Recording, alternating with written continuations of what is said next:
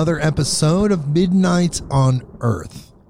I'm your host, Jake Weaver, and we're here to bring you more knowledge, more light, and more love. And we're back with another Beyond the News episode. Seven episodes ago was the last Beyond the News episode, and every seven episodes, we cover Earth's newsfeed. The strange, the wacky, the wild, the out there, the psychedelic, the cutting edge, all of the things we normally cover on this show through various authors and guests and lectures. We look for those things within Earth's news sphere and extract those stories, the mainstream stories, the fringe stories, the not so mainstream stories. We extract those we aggregate those and we bring them here for these Beyond the News episodes. So here we are again doing Beyond the News. And as usual with these Beyond the News episodes, I have my very special guest co host, Brynn Anderson. Hello, Bryn. Hey, how's it going? It is going well. Thank you for joining us again for Beyond the News. Of course, I really like these episodes. Yes, I know. That's why you keep coming back. that would be a reason, sure. we have a lot of stories to cover this time.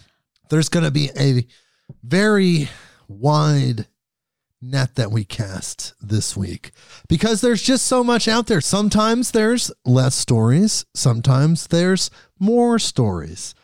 This time it's a more story episode. So buckle up. It's going to be a good one. I feel like seven weeks is a good amount of time to find all kinds of wacky things that have happened around the world. Yeah, it does take a little bit of time for these things to build up. However, with the way the world is right now, currently in 2023, seven weeks. Whew, you can get a lot out of seven weeks, let me tell you. yeah. More than I could cover in and one And there's episode. more information. I feel like there's just so much more information right on the surface everywhere all the time yes digital information physical information spiritual information the whole universe is actually made out of information. So yes, and always light. all around us and love. Love is information. No, I said light, but light and light love. is light. Love. It's all information. Yes. So here we are informing you with this week's Beyond the News episode. But before we can do that, before we go there, I need you to do something for me. Go to patreon.com slash midnight on earth and check out our Patreon page. Become a patron. Support me, support this podcast directly. I need your support. I need to devote everything that I am, even more than I already am. I already am doing that. Help me expand. Help me expand this podcast. Help me expand the reach. Help me get the information out there to more people around the world. I need your help. Go to patreon.com slash midnight on earth. Check out a tier that you can adjust to, that you can integrate into your life.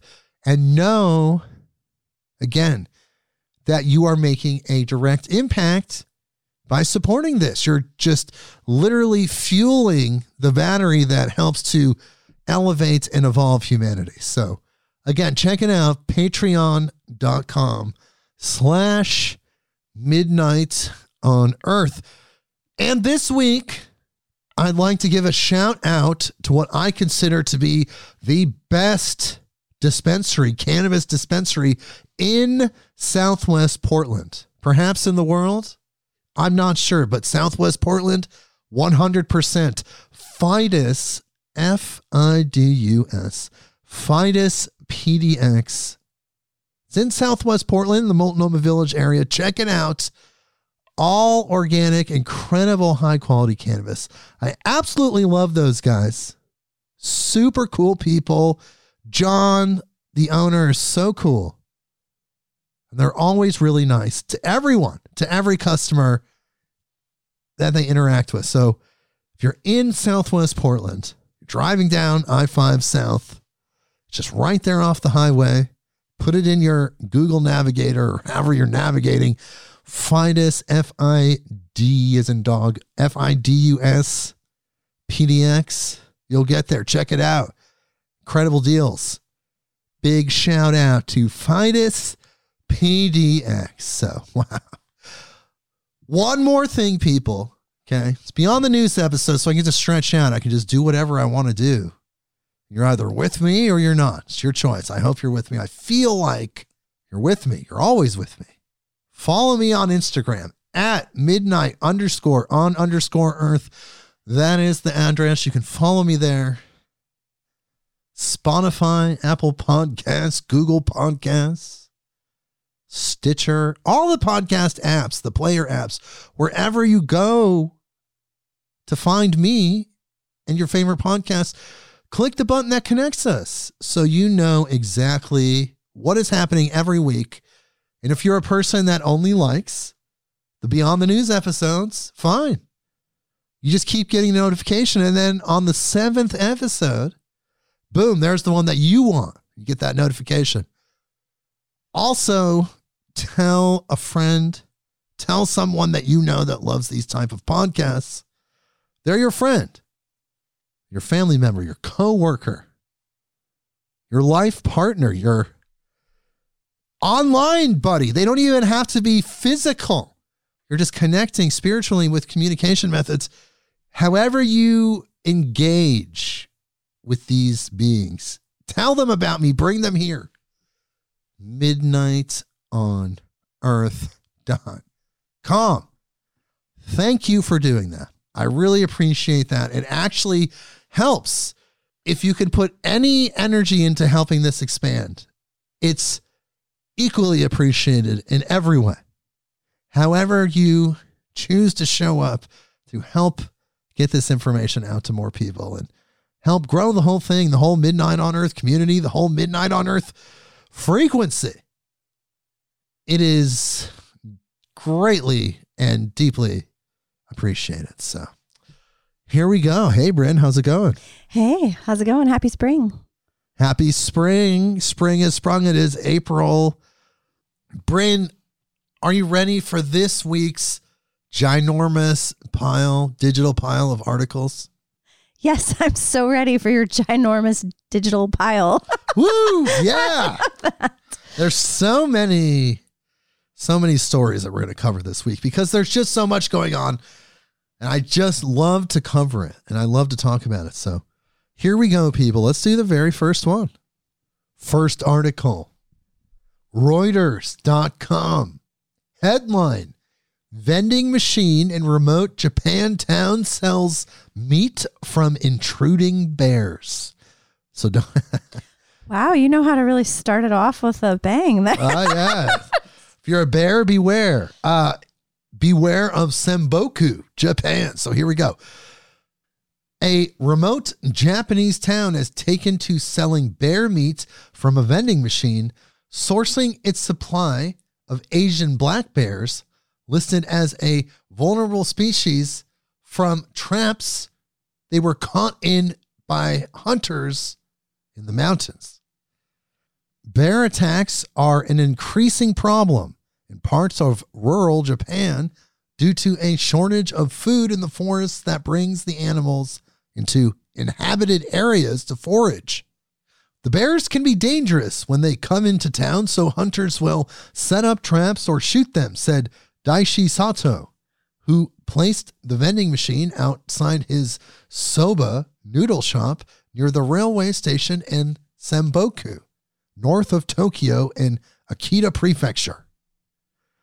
Asian black bears are listed as vulnerable but not critically so, so it's legal to eat that bear in Japan.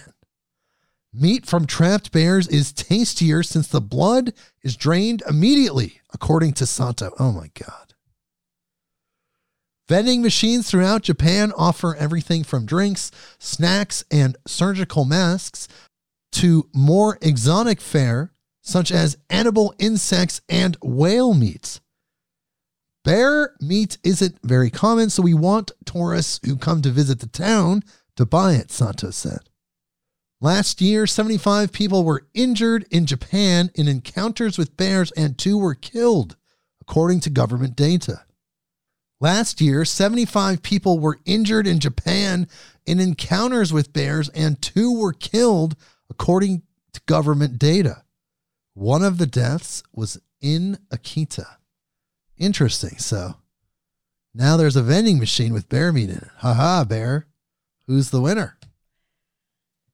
I'm just curious how that's packaged. Very carefully. Frozen. It's a frozen vending machine. Okay. Very strange. We don't have those things here in the West. Would you buy frozen meat from a vending machine? No. Okay, so there you go. Some people would, and they're in Japan. That's why the vending machine's there, I guess. And our next article, MSN.com. Headline A guy says he had a heart attack and went to hell in 2016. Here's what he saw. Interesting. In 2016, a Michigan based priest named Gerald Johnson suffered a heart attack. He says he had a near death experience that sent him somewhere he never thought he'd visit hell. You know, that's exactly what happened to the guest that we had early in the show's history about near death experiences.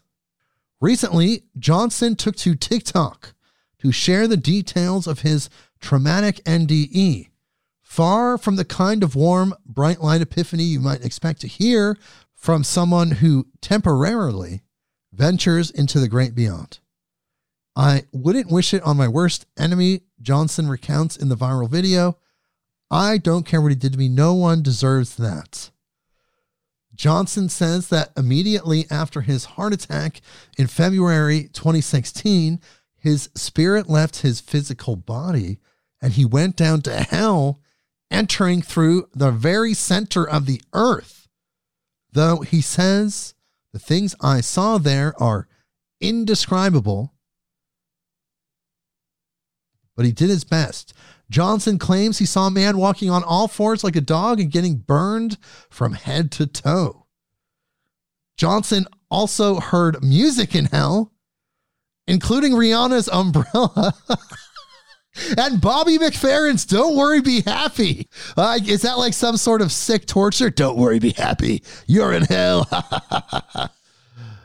Traditionally upbeat tunes, only this time, demons were singing the songs to torture people. Wow. Okay. Well, this is news these days. That was in Popular Mechanics, actually, via MSN.com. So, whoa. Okay. We had a guest that had a similar experience. That was MK McDaniel. And she went to hell.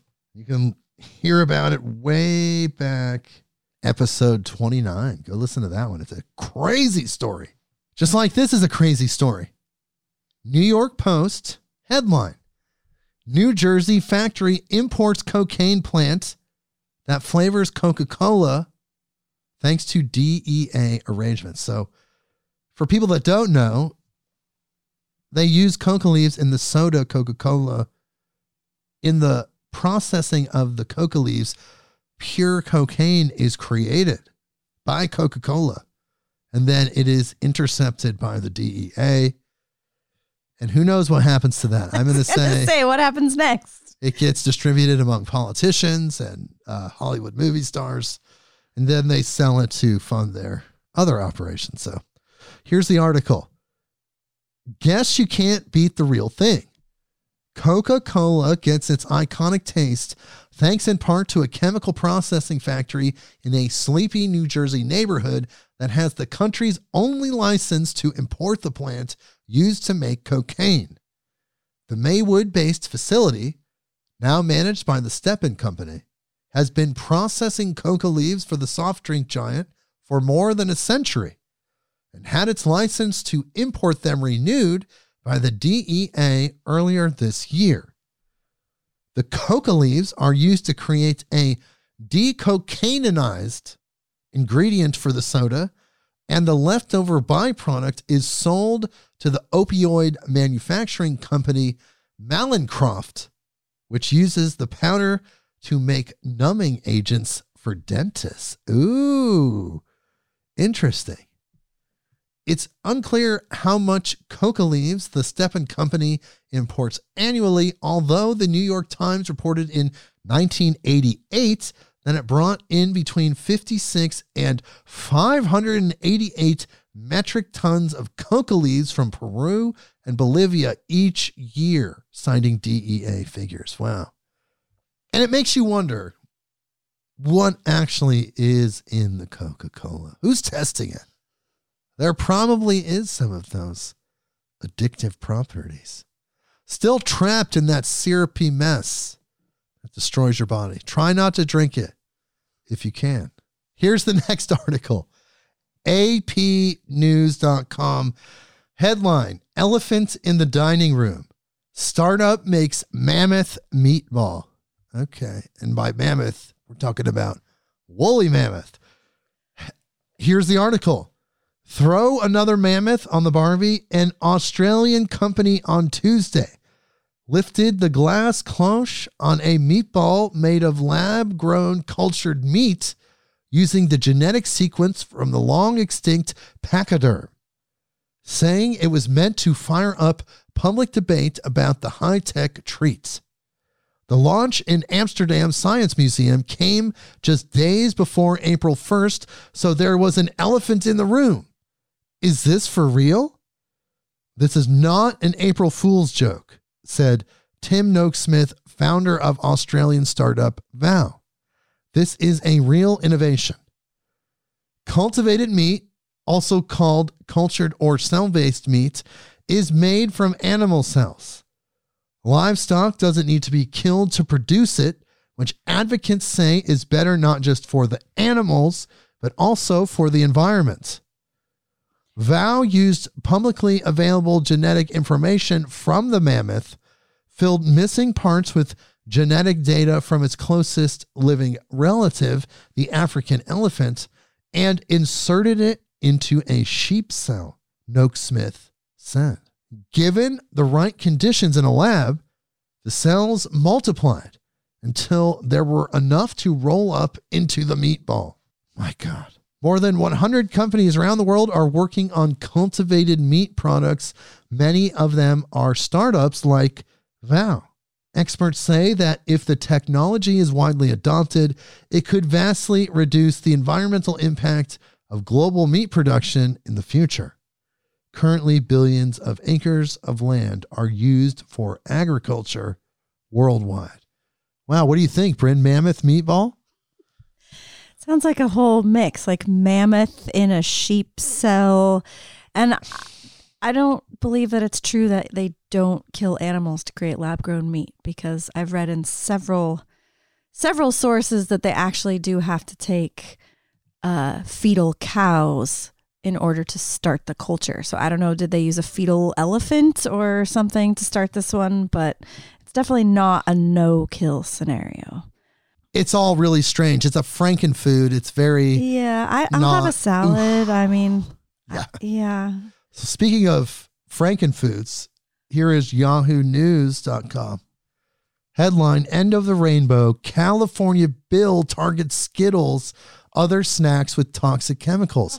Why do we deal with this as humans, where we have to allow these harmful products, these harmful chemicals to be in the food supply, whether it's candy, whether it's traditional food, wherever it's at, it's there.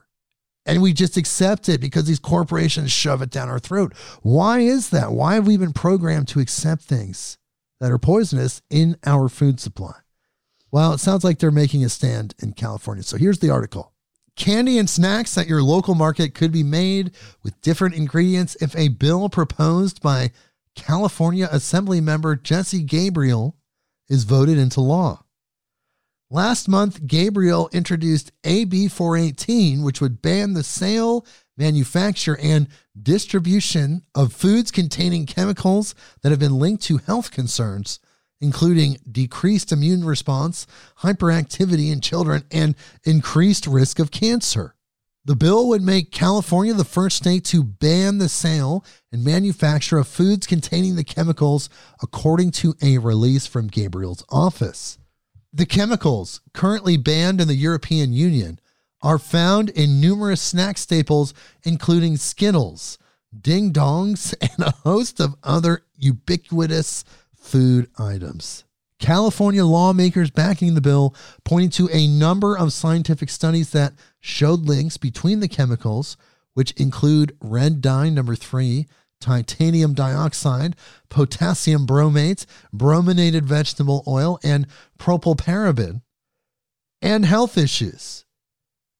In one study cited by Gabriel's office, titanium dioxide used in Skittles as a colorant was found to be associated with decreased immune response in rats. A lawsuit filed last year in California against Mars, which manufactures Skittles, claimed that the colorful confections were unfit for human consumption due to titanium dioxide. The substance is approved by the FDA, which says it can make up no more than 1% of the food by weight. Oh my God. 1%? Ugh. That's such great news though. I hope that passes. It's so it's so like you said, it's so weird to have to be like to have to allow those chemicals until you can prove otherwise. Like, oh, these chemicals shouldn't be in our food. Like, why were the chemicals ever in the food? That shouldn't be food. It's ah, Ugh, so disgusting. It, Well, it is. And, and since we're talking about disgusting things, this is fucking disgusting. Okay.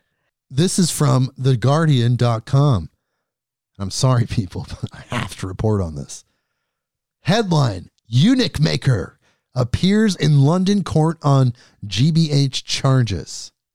Marcus Gustafsson is accused of broadcasting castration footage on a website in a wide ranging conspiracy. Here's the article. A man accused of carrying out castrations on other men and broadcasting the footage on his Eunuch Maker website has appeared in court. Marius Gustafsson, 45, along with eight others, is alleged to have performed extreme body modifications, including the removal of penises and testicles. The procedures were filmed and uploaded to the website he ran, and subscribers would pay to watch. Westminster Magistrates Court heard on Wednesday. Gustafsson, who is originally from Norway, is said to have been the ringleader in a wide ranging conspiracy involving up to 29 offenses of extreme body modifications, the removal of body parts, the trade in body parts, and the uploading of videos. A total of nine men appeared in courts in central London and Wales on Wednesday over the alleged six year plot, which is said to have brought in about £200,000 in income. My God. All of the alleged victims are said to have been part of a society in which people willingly undergo extreme body modification. The practice is linked to a subculture where men become nullos, short for genital nullification, by having their penis and testicles removed. Oh my God. Well, there you go. A lot of things going on on old planet Earth here. Do you have a palate cleanser after that? That was gross. And who's watching that? That's gross. Ah, humans, other humans. I guess so. Uh, strangely low frequency, demonically potentially possessed humans. Sometimes you just gotta like just look at those things and give it the middle finger, you know. This is from CBC.ca. Headline Giving the middle finger is a God given right, says Quebec judge. And I would agree. Article Giving someone the middle finger is a God given right that belongs to all Canadians, a Quebec judge said as he recently acquitted a Montreal area man of criminal harassment and uttering threats. In his ruling, Quebec court judge Dennis Galiatsatos wrote that not only was Neil Epstein not guilty, The fact that he was arrested and prosecuted at all was a bewildering injustice. To be abundantly clear, it is not a crime to give someone the finger, the judge wrote in his February 24th ruling.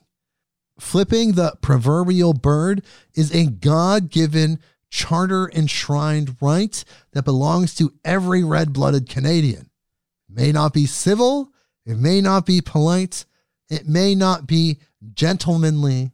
Nevertheless, it does not trigger criminal liability. Wow, that was very Canadian. My Canadian listeners, what do you think about that? It's your God given right to just give people the finger. And it's been verified by one of your fantastic judges. So there you go. There's a palate cleanser for you. Okay, I'll take it. Okay, so let's uh let's move on to the next one. And this is something that's going on where they manufacture Jack Daniels whiskey. So this is from foodandwine.com. Headline An entire Tennessee town is covered in whiskey fungus. So there's this fungus that's spreading all over the town where they manufacture Jack Daniels whiskey. Residents of Lincoln County, a community of 35,000 in southern Tennessee, say they've had enough of the black mold quickly coating their homes, streets, and public spaces, and they're ready to make Jack Daniels fix it. As Insider explains, the mold, known as Baudoinia compniacensis, or by its nickname, whiskey fungus, grows thanks to the ethanol vapor given off by whiskey distilleries, or in this case, the one by Jack Daniels located in town. In 2018, the liquor company built six barrel houses there and was going to construct 14 more before a recent lawsuit curtailed those plans. The fungus is on steroids, Christy Long told The Times, noting she and her husband have to power wash their property every three months with harsh chemicals, including bleach, but the fungus simply returns. If you take your fingernail and run your fingernail down our tree branch, it will just coat the tip of your finger. It's just disgusting. Wow. If you go on one of these distillery tours, they will tell you about the angel's share that goes into the atmosphere.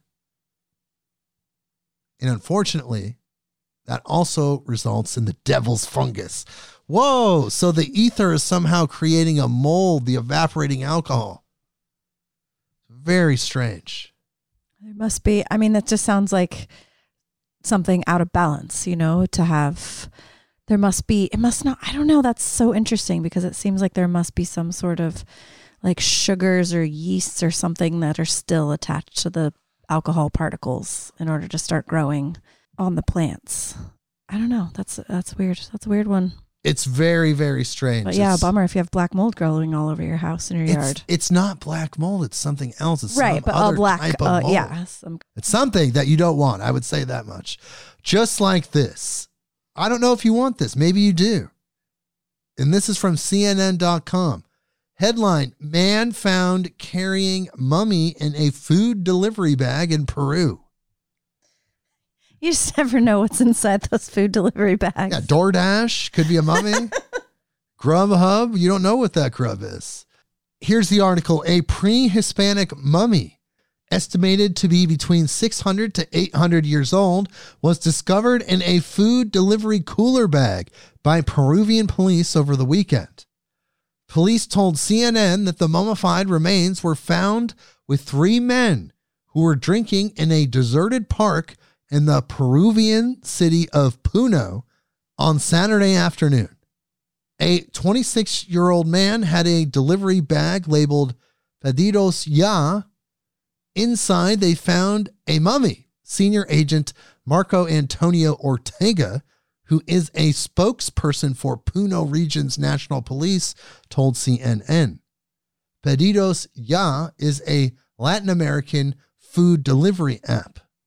Images of the discovery showed the mummy in a fetal position inside the red delivery bag.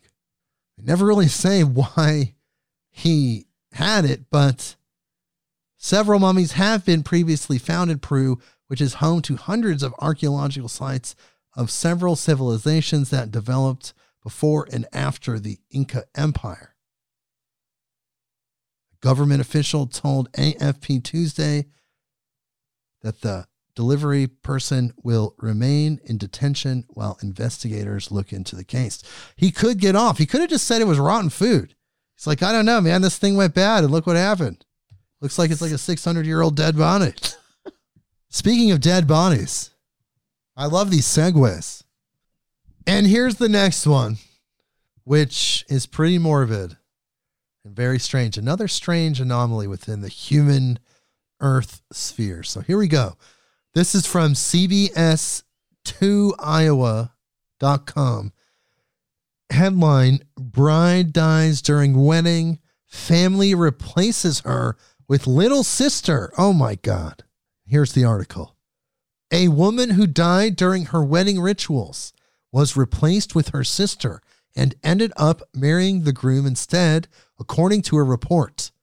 News 18, which is an Indian media television channel owned by Network 18, reported on Saturday that the woman died in front of the Bhagwaneshwar Mahadev Temple in Bhavnagar, India.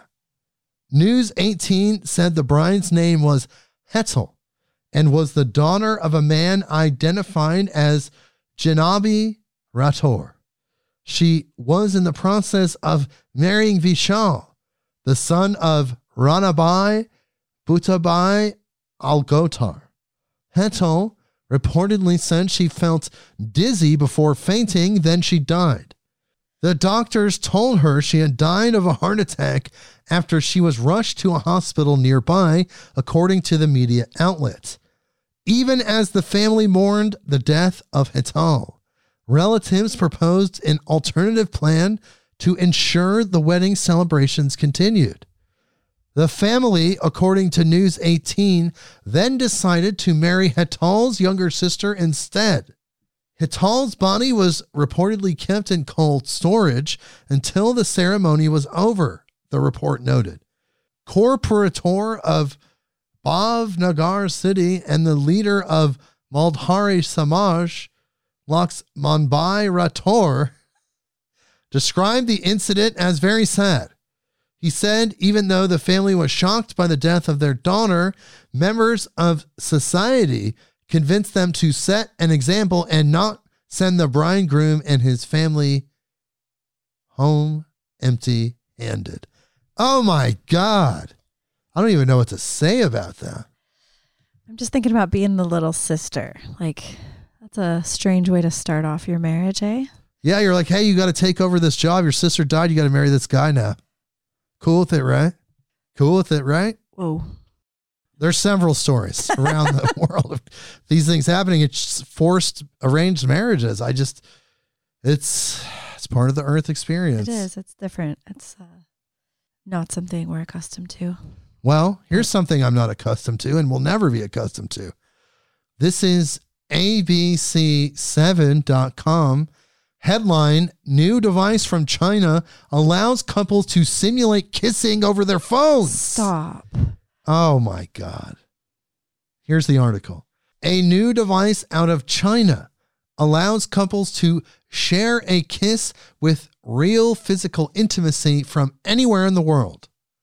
The device, which attaches to your phone, is equipped with a silicone mold of a person's lips that has sensors and actuators to mimic an actual kiss from your loved one. The kissing device can also transmit the sounds made by the user's partner on the other end. Ew.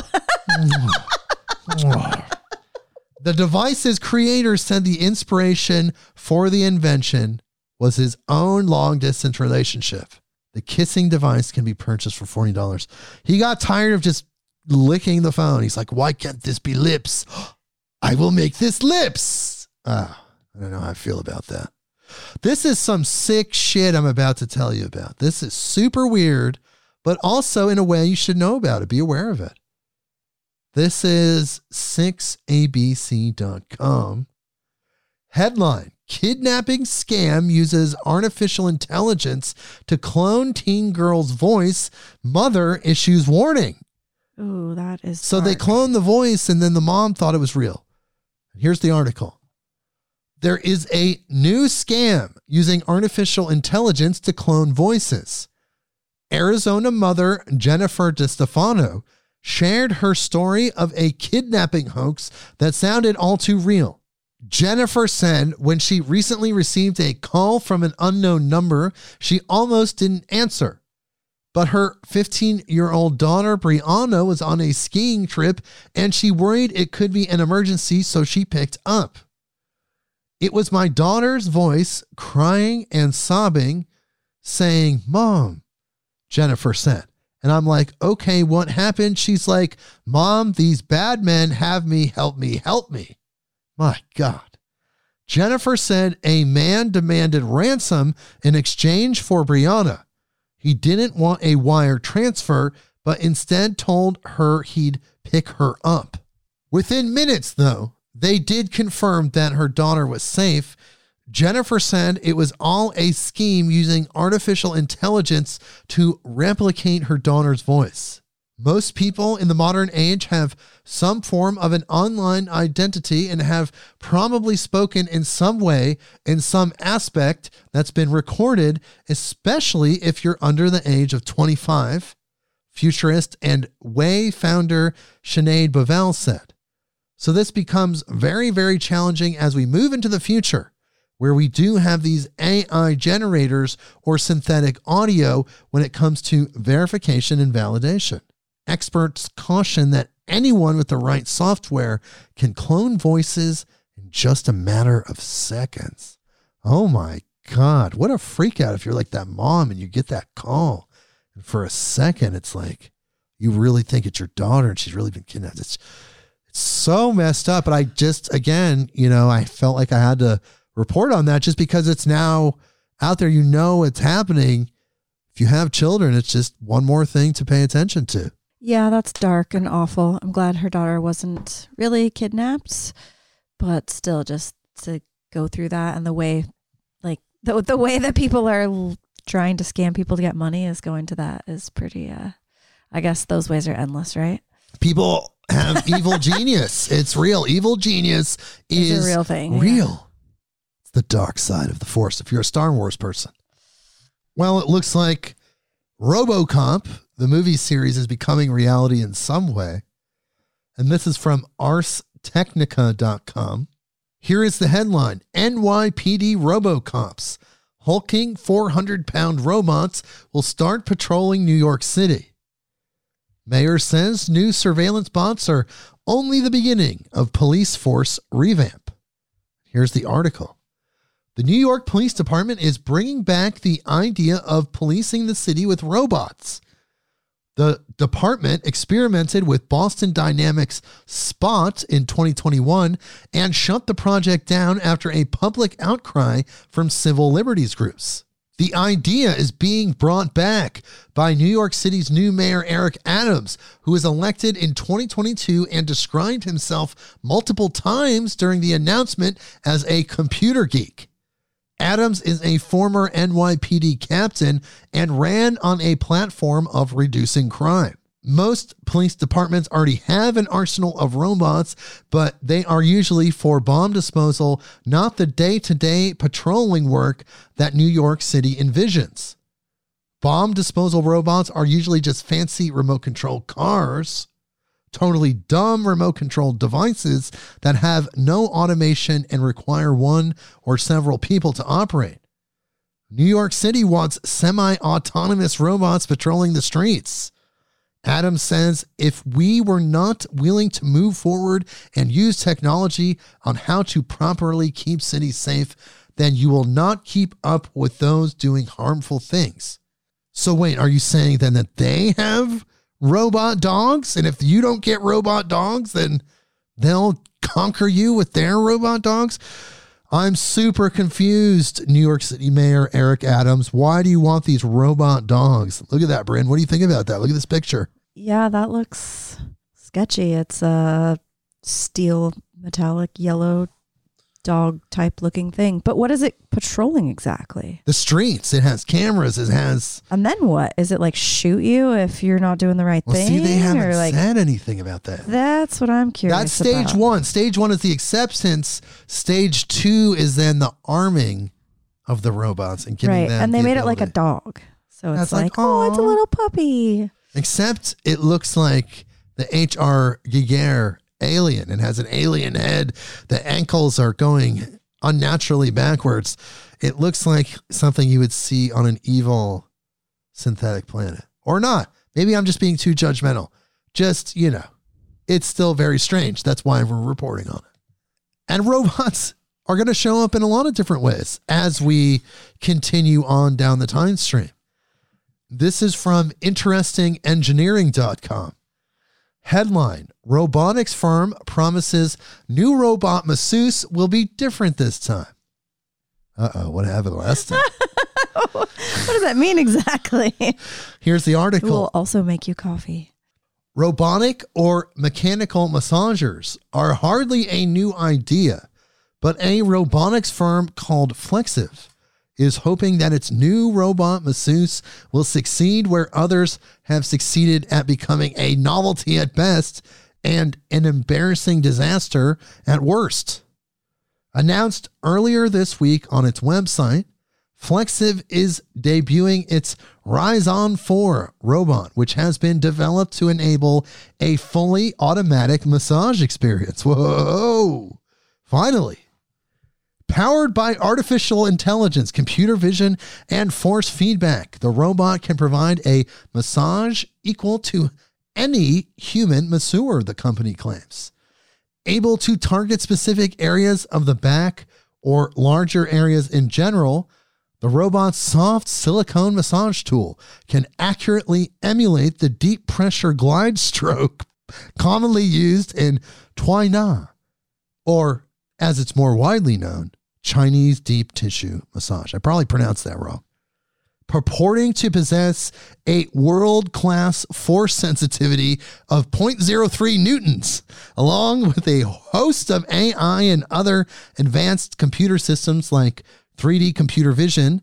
Flexiv's Rizon 4 should be capable of giving completely customizable massage experiences based on the user. Uh oh. The one type fits all approach of standard mechanical massagers, like those built into reclining seats, is one of the major limitations on this kind of technology. And to that end, Flexiv does appear to have at least some awareness of the fact that massages are a deeply personal experience that would need to be replicated for its robot to ever take off in a meaningful way. But wow, customizable. Is it going to look like the uh, New York City cop robots? No, it looks like this. Look at this. It looks like a blender. It looks like a like a KitchenAid. Yeah, that's what I mean. Flour like a, mixer. a kitchen, like a cake mixer. Yeah, it's a it's a human mixer. Okay. Just don't get out of line. Exactly. You don't know what that that blade looks kind of sharp, actually. Well, on to UFOs and aliens, which we love to cover on the show. And this is from KCRA.com. Headline Starlink satellites are muddling UFO sighting statistics, researchers say. Wow, that was a mouthful. Here's the article. At the start of the pandemic, as many people found themselves spending a lot more time at home or outside than usual, a handful of researchers were curious about the effects of public health measures on a niche area of science UFO sightings. Would more people report seeing UFOs during their increased time at home?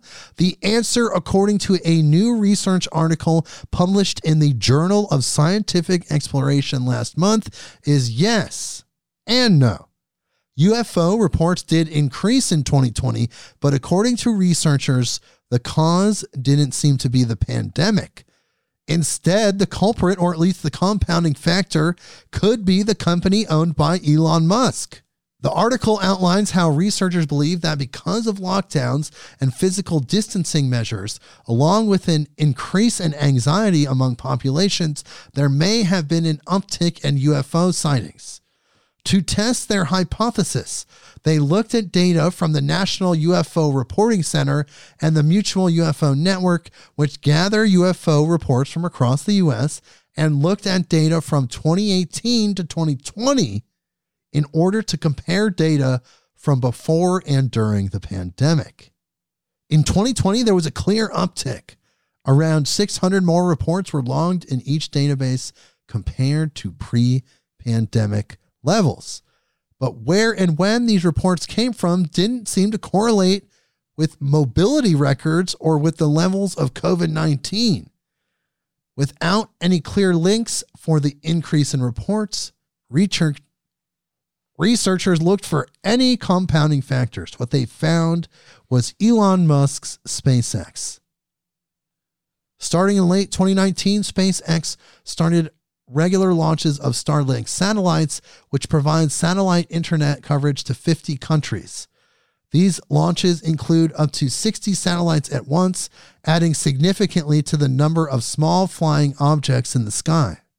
Researchers saw that there was a correlation between the timing of Starlink launches and increases in UFO sightings, meaning that many 2020 UFO sightings may have been of terrestrial origin rather than extraterrestrial. Starlink has launched more than 3,000 satellites so far, something which astronomers have been raising concerns about for years. So, wow. A lot of those UFO sightings could be the Starlink, or is the Starlink a cover story for the uptick and the uptick in the presence of these uh, extraterrestrial visitors? Great question.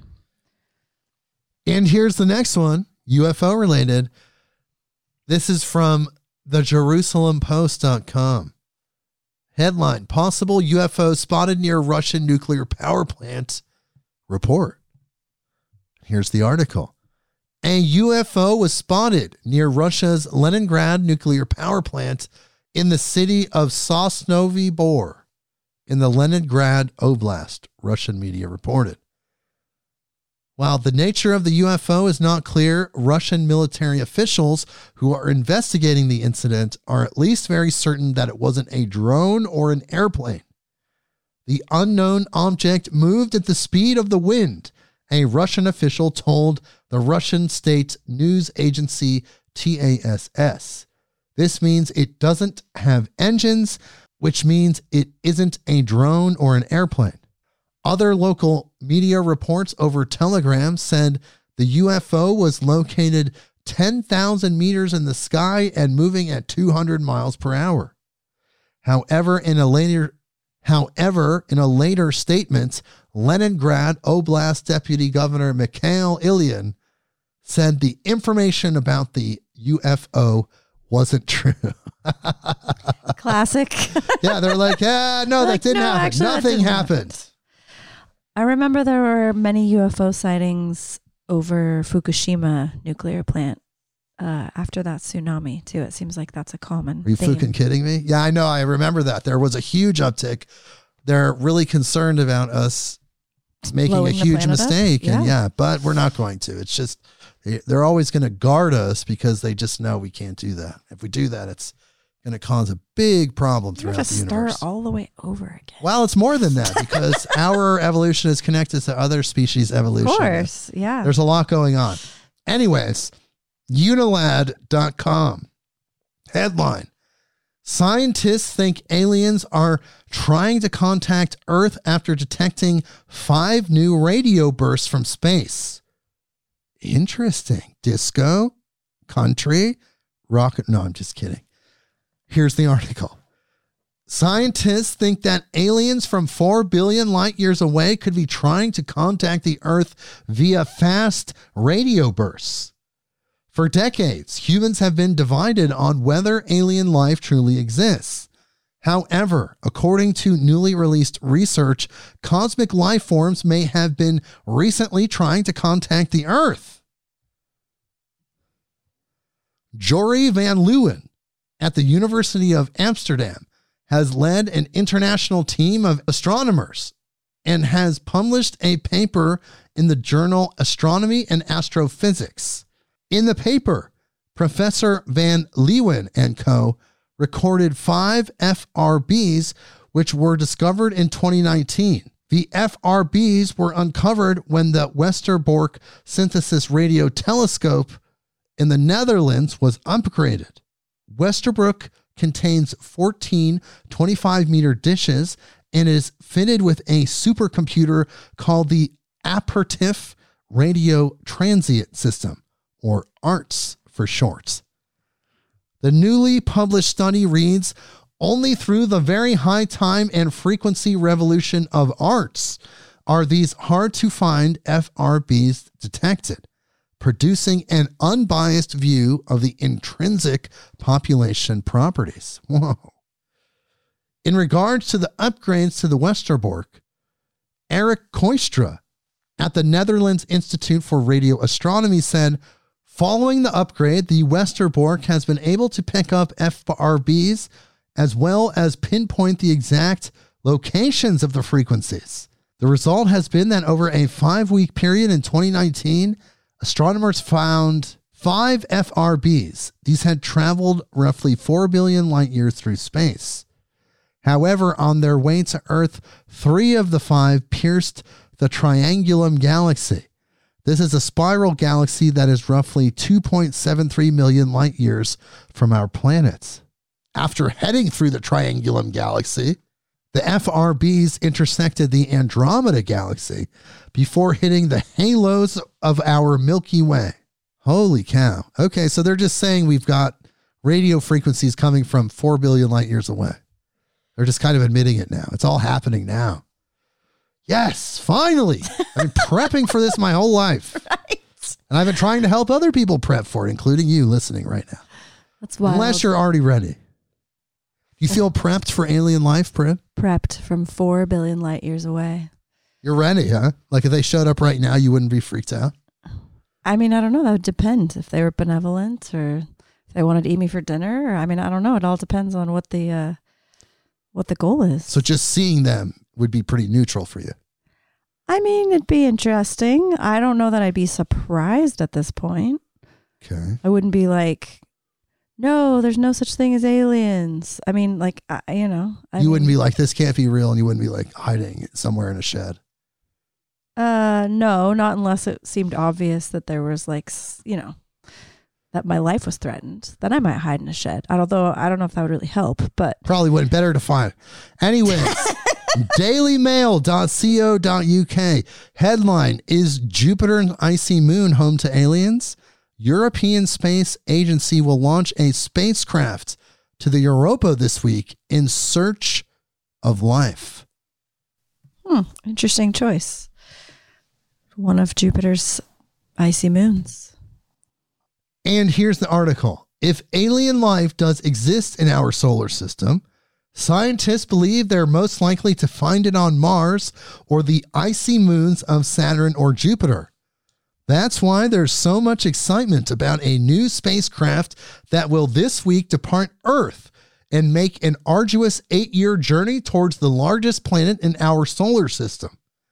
Once it arrives, the JUICE satellite, one of the most daring space missions Europe has ever attempted, will make a series of flybys of Jupiter and its three large ocean bearing moons, Callisto, Ganymede, and Europa. As it soars closer to these worlds than ever before, the six ton spacecraft will use an advanced suite of instruments to explore the gas giant and investigate whether any of the satellites that surround it are habitable. Juice will blast off from Europe's spaceport in French Guiana on Thursday, April 13th, piggybacking on Ariane 5, a rocket similar to the one that propelled the James Webb Space Telescope into orbit in December of 2021. Wow. So, first of all, there's a spacecraft called Juice. and Juice, we're shooting Juice over to Jupiter. Take some shots of the moon. We're getting some juicy shots there. I feel like a spaceship in the 50s would not be called Juice. You know? It's definitely it seems like a generational. Perhaps it's a French word or a European word. I just don't know. Maybe it means something far more profound. You never know. And this one's from space.com. Headline Aliens could be hiding in Terminator zones on planet with eternal night. And here's the sub headline Alien life could thrive in Terminator zones, the edges between the light and dark sides of planets that are tidally locked with their host stars. Okay.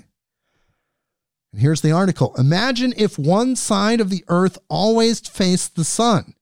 Half of the planet would be stuck in perpetual daylight, the other shrouded in permanent night. But for aliens and other solar systems, our doomsday scenario may be there every day, and life might get along just fine.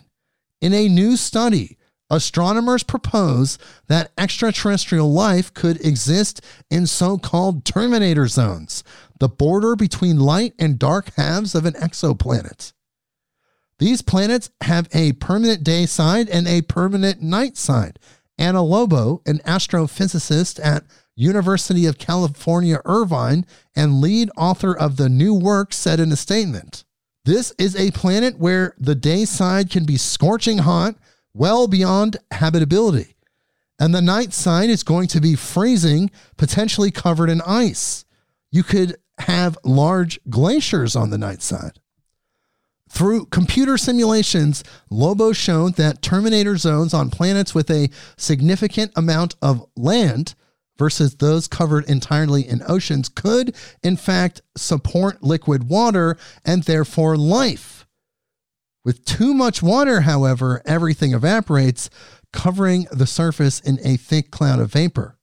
A slew of upcoming planet hunting telescopes could search such Terminator zones for signs of life from the famed James Webb Space Telescope to the future Habitable Worlds Observatory, slated to take the skies in the 2040s. What is this about? Habitable Worlds Observatory?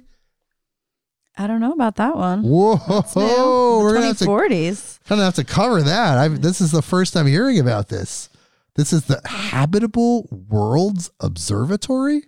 I'll get back to that, people. Don't worry. Let's cover some more news. This is from dazeddigital.com.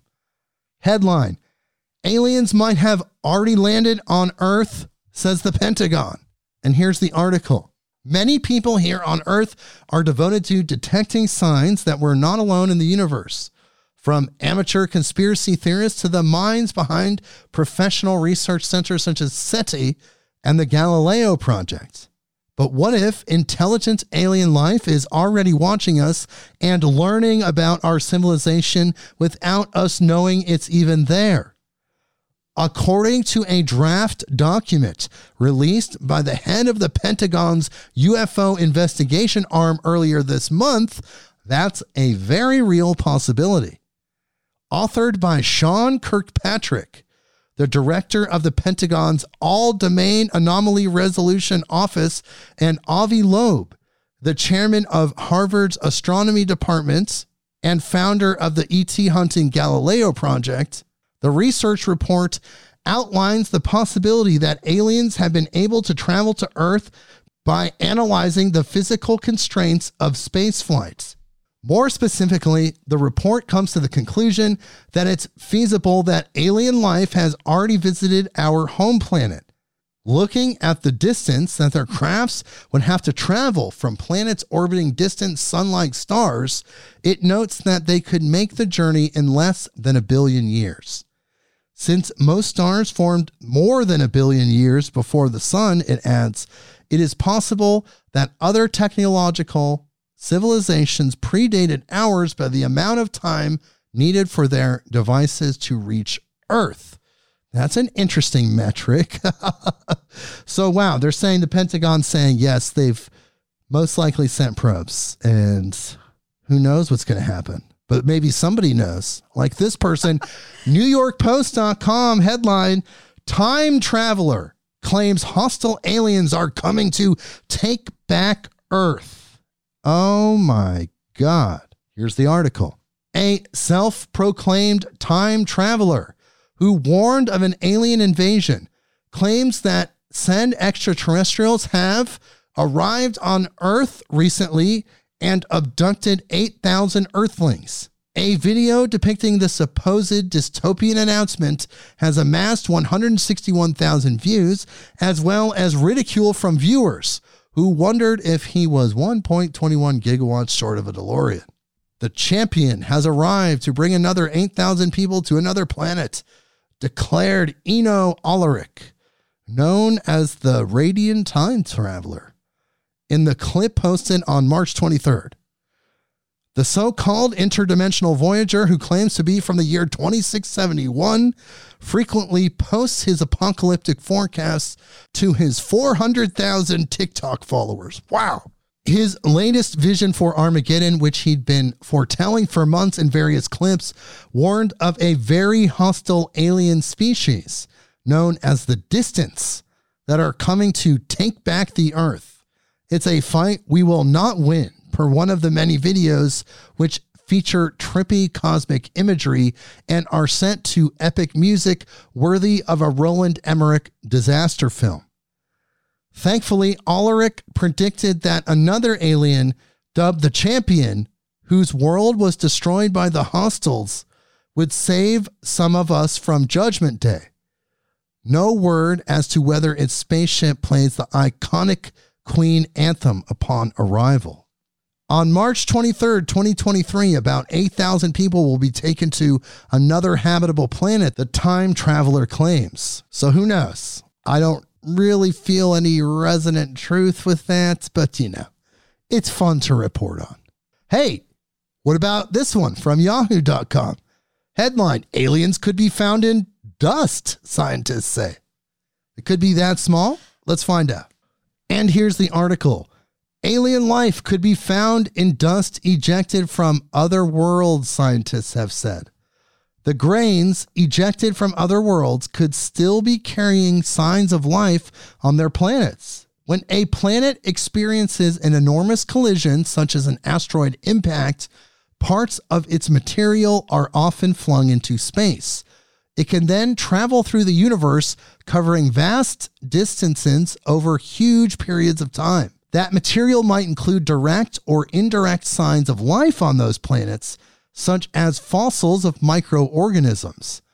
And a new paper suggests that humanity could one day study that dust for those same signs of life, or may even be able to now. I propose we study well preserved grains ejected from other worlds for potential signs of life, said the University of Tokyo's Tomonori Totani, author of the new paper. The search for life outside our solar system typically means a search for signs of communication, which would indicate intelligent life but precludes any pre technological life. Or the search is for atmospheric signatures that might hint at life but without direct confirmation. There can always be an explanation that does not require life. However, if there are signs of life in the dust grains, not only could we be certain, but we could also find out soon. Okay. Interesting. So uh, look for the rocks, the space dust. It could be there. We're still in the alien vein for a minute.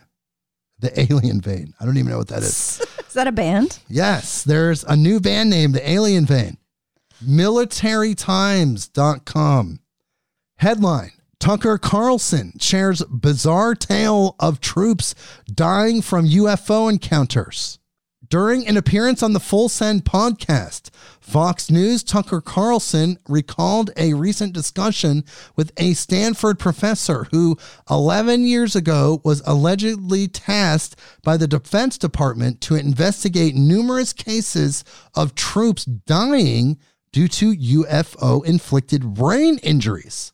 Uh, okay. The host of Tucker Carlson Tonight shared that his source, who claimed to have expertise in traumatic brain injury, studied the brains of more than 100 troops who died following such encounters.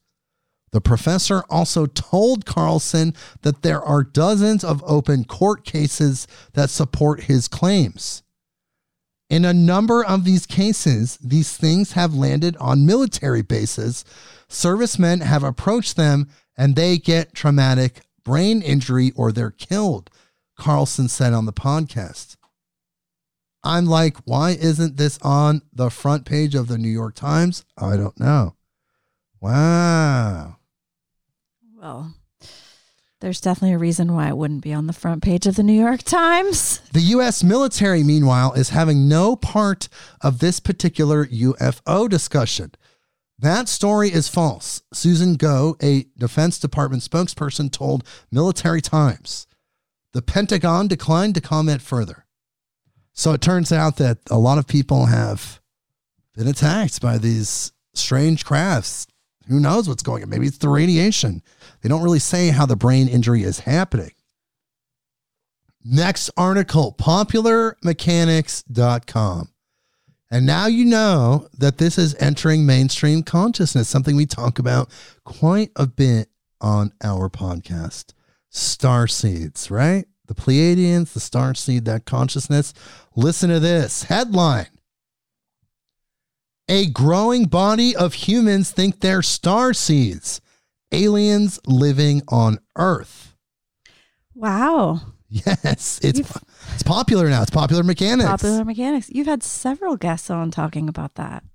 Here's the article. There are a lot of humans on this planet who believe they're star seeds or aliens from another planet.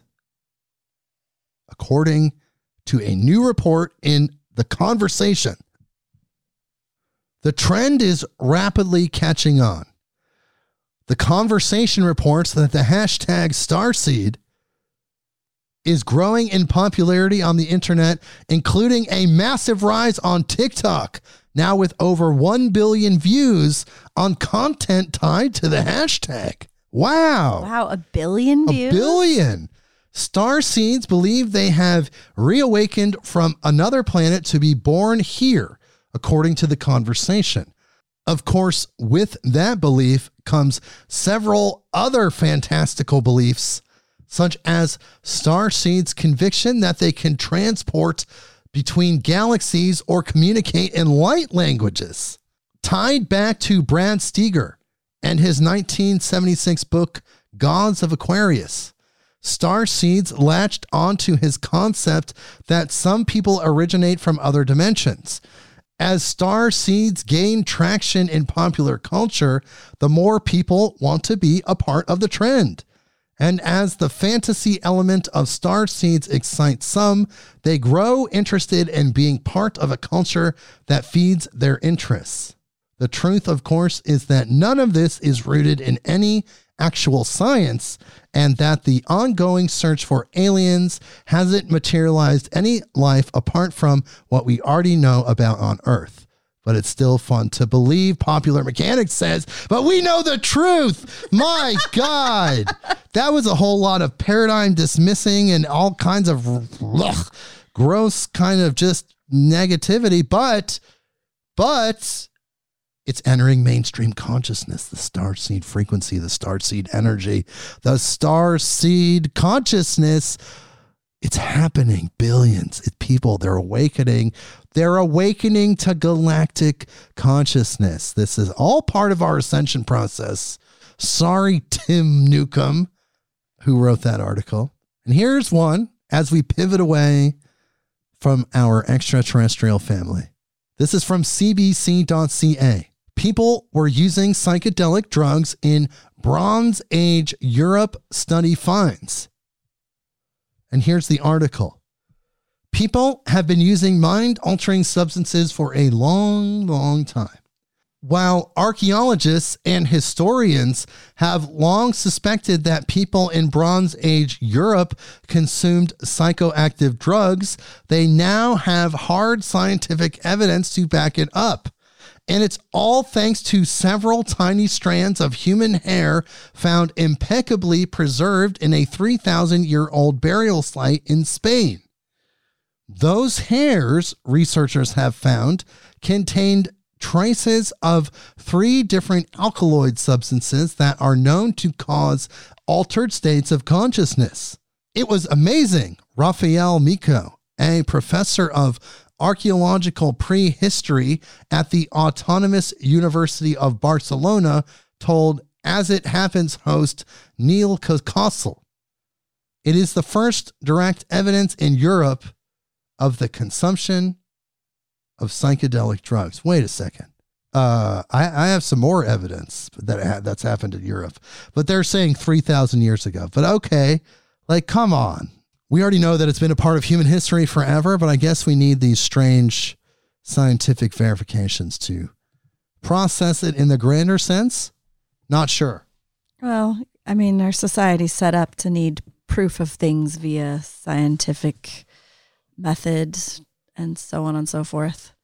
So, you know, usually it's more limiting than proving anything, but okay. Here is the next article microdose.buzz. Headline Hawaii passes bill to prepare for federal approval of psychedelics. Here's the article Psychedelic legalization is moving through the Aloha states. The Hawaii Senate has approved a bill, HB 1340 a proposed law that would create an advisory board to explore and prepare for regulations around federal approval of breakthrough therapies like psychedelics. The bill, originally sponsored by Representative Adrian Tam, had already passed through the House and was in the Senate for possible amendments. The bill would require that the State Department of Health to establish a breakthrough therapy designation advisory council. The bill passed the Senate on Tuesday without much debate and heads back to the House for another and perhaps final vote. Wow. So they're getting ready for the psychedelic breakthrough to coincide with the processing of galactic consciousness. You need to raise your vibration, you need to raise your energy your personal energy in order to process that higher information. The aliens, the extraterrestrials, the angels, they exist in that higher information frequency range. So you have to raise yourself to get there. Okay, so here's the next one marijuanamoment.net. Like you're having a marijuana moment. I, I love the name of that website. And this is an Oregon headline. Oregon approves nation's first psilocybin grower license to supply psychedelic service centers. The first license has been issued. We've talked about this on several Beyond the News episodes, and it's finally real. It finally happened. Somebody, someone, or some woman, I should say, now has the license. Here's the article Oregon regulators have approved the nation's first ever psilocybin production license under a novel state based regulatory framework for broad access to the psychedelic that voters approved in 2020. The Oregon Health Authority announced on Wednesday that they've granted a psilocybin manufacturer license to the woman owned business Satori Farms PDX LLC. The so called magic mushrooms produced at the manufacturing facility will help supply future businesses where people can go to have the psychedelic administered in a supervised environment. Regulators were tasked under the historic voter approved initiative to begin issuing licenses for the manufacturing, testing, and administering of psilocybin by January 2nd, 2023. The Oregon Psilocybin Services said they expect to issue additional licenses for those categories in the coming months. We congratulate Tori Armbrust of Satori Farms PDX LLC for being issued the first psilocybin license in Oregon's history and for representing women, leading the way for the emerging psilocybin ecosystem, OPS section manager Angie Allbee said in a press release. Wow. OHA has also approved 48 psilocybin worker permits so far a total of 224 worker permit and license applications have been submitted to the state as of Wednesday. Wow. it's happening, people. It's happening. Times are changing. Wow. Well, we've just got a handful more of articles to go. We're going to go in different directions. Of course, we always close with some funny ones. But here's a weird one kind of pivoting away from psychedelics, but still talking about these strange substances. This is from dailymail.co.uk. Headline Exclusive first anti aging pills to hit shelves in 2028, expert predicts as Silicon Valley races to conquer death. Interesting. They're always trying to prolong life. What, what are they trying to escape from? What judgment are they trying to hide from? Here is the article pills that can help a person reverse the effects of aging could be on the market in the next five years, according to an expert. Sam Altman was revealed to have funded biotech startup Retro Bioscience to the tune of 180 million last month. He is the latest in a long line of Silicon Valley billionaires to throw their considerable wealth behind the science of aging. Amazon's Jeff Bezos is reported to have invested 3 billion in life extension startup Altos Labs.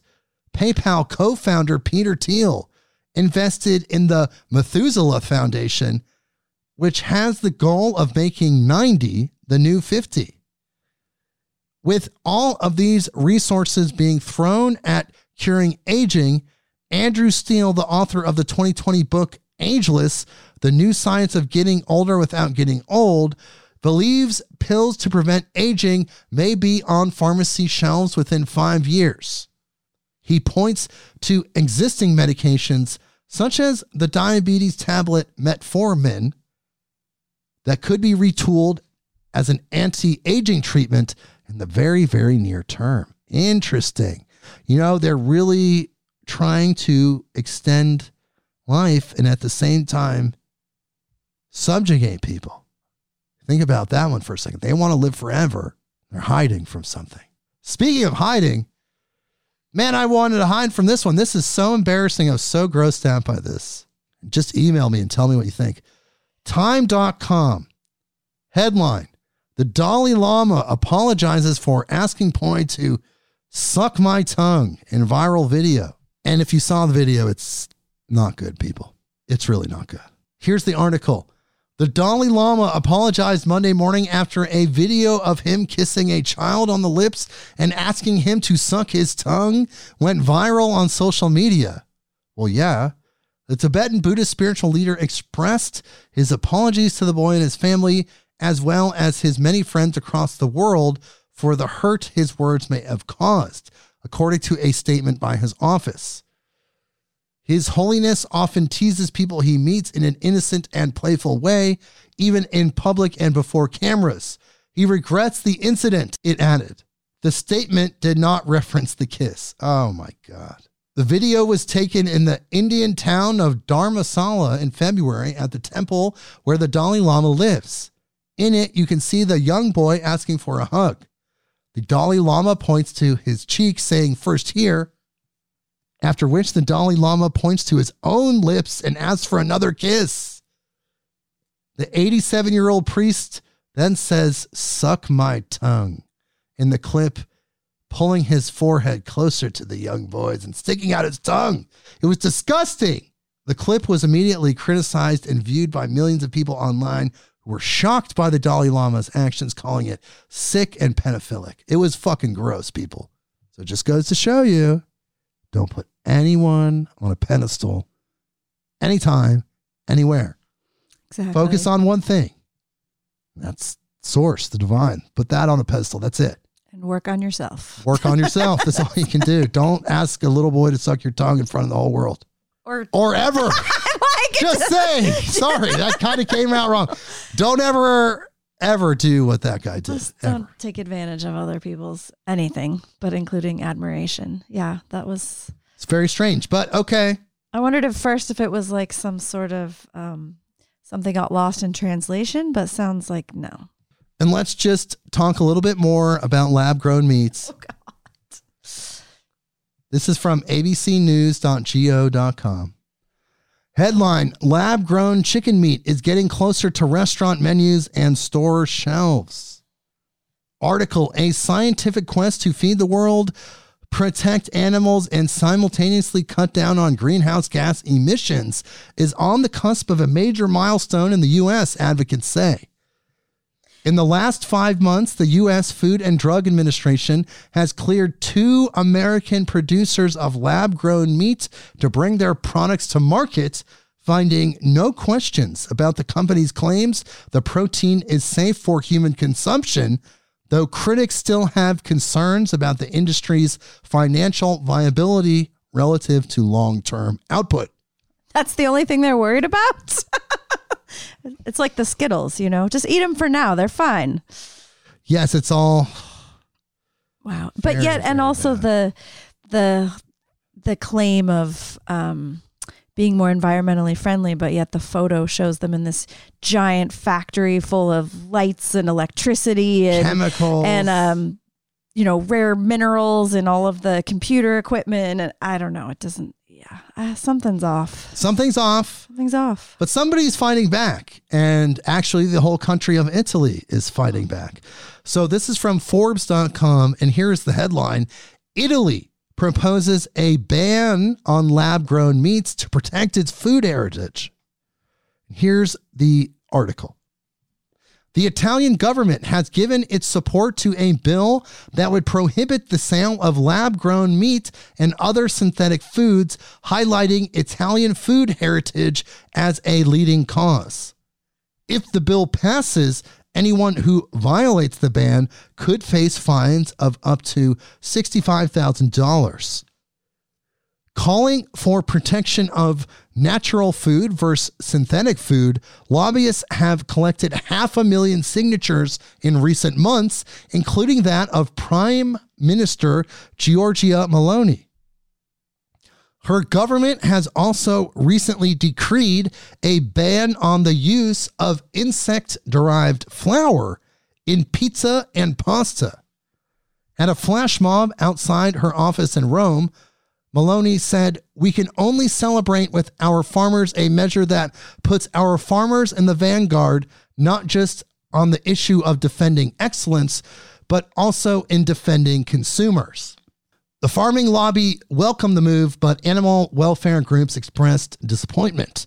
They believe that lab grown meat is a viable solution to issues like carbon emissions and food safety. Laboratory products do not guarantee quality, well being, and the protection of the Italian food and wine culture and tradition, to which part of our tradition is linked, said Minister of Agriculture Francesco Lollobrigida, who is part of the same party as the Prime Minister. Interesting. So people are fighting back, and we've just got a few more. One's kind of depressing, so we'll just get this one out of the way. Boston.com headline Maine woman gets bulldozed by a cow while out for a jog. So just be careful. You can't let your cows out, they kill. Fighting back for all the burgers. Here is the article. While preparing for a jog on Friday, a woman was bulldozed by a male bovine in Maine, according to a statement from the Farmington Chief of Police, Kenneth Charles. The 43 year old woman told police the bull charged her, lifting her by its horns while she was getting ready for a jog along the Whistle Stop Trail in West Farmington. She escaped by running into the trees and sustained non life threatening injuries. Oh, thank God. She lived. The department announced the incident a day later on its Facebook page with the notice It may be April Fool's Day, though. This is not intended as a prank. Police were alerted to the incident around 3 p.m. and responded alongside ambulance and animal control. The woman was taken to the hospital where she received stitches for a small laceration. Well, thank God, but just be careful, people. The cows are seeking vengeance. Or they're just out for a morning jog as well. You, you never know. Don't turn your back on the cows. And this one is very strange. This is from thenationaldesk.com. Headline Naked man driving stolen school bus with dead deer inside leads police on a chase. That's a lot of words you wouldn't expect to be together, but there they are. Wow. And here's the article. A strange situation spanning Adams, York, and Cumberland counties in Pennsylvania happened early Tuesday morning.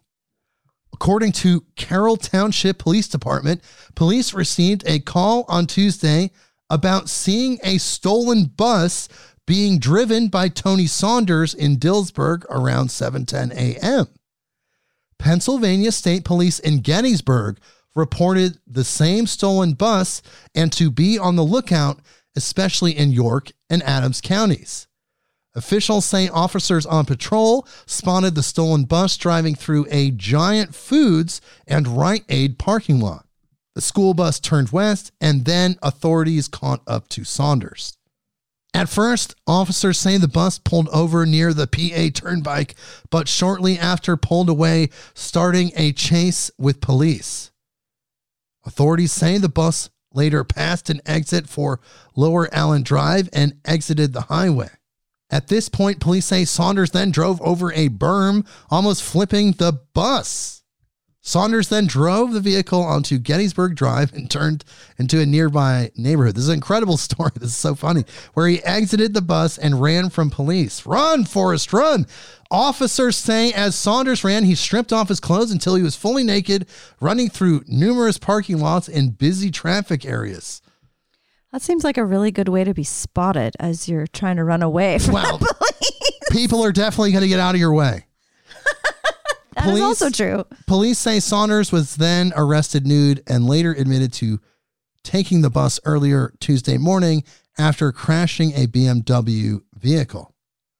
According to law enforcement, Saunders also admitted to placing a dead deer inside the bus and was attempting to drive it to his home to use as fertilizer for his garden. That's some tweaker stuff right there. Yeah, I was gonna say, did he put the deer on the bus to pretend it was like students or something? like he Oh was driving the school God, bus? no, he wanted fertilizer. Fertilizer. That's some that's some tweaker rationale. right there, and energy. Yeah. So Good, you know, admire the energy level there. So here we go. There's one last one that's just kind of fun, good news, kind of all related to everything that we talked about. This is from KPAX, kpax.com. And the headline is Garden City Fungi seeks to grow mycelium and food on the moon. And here is the article.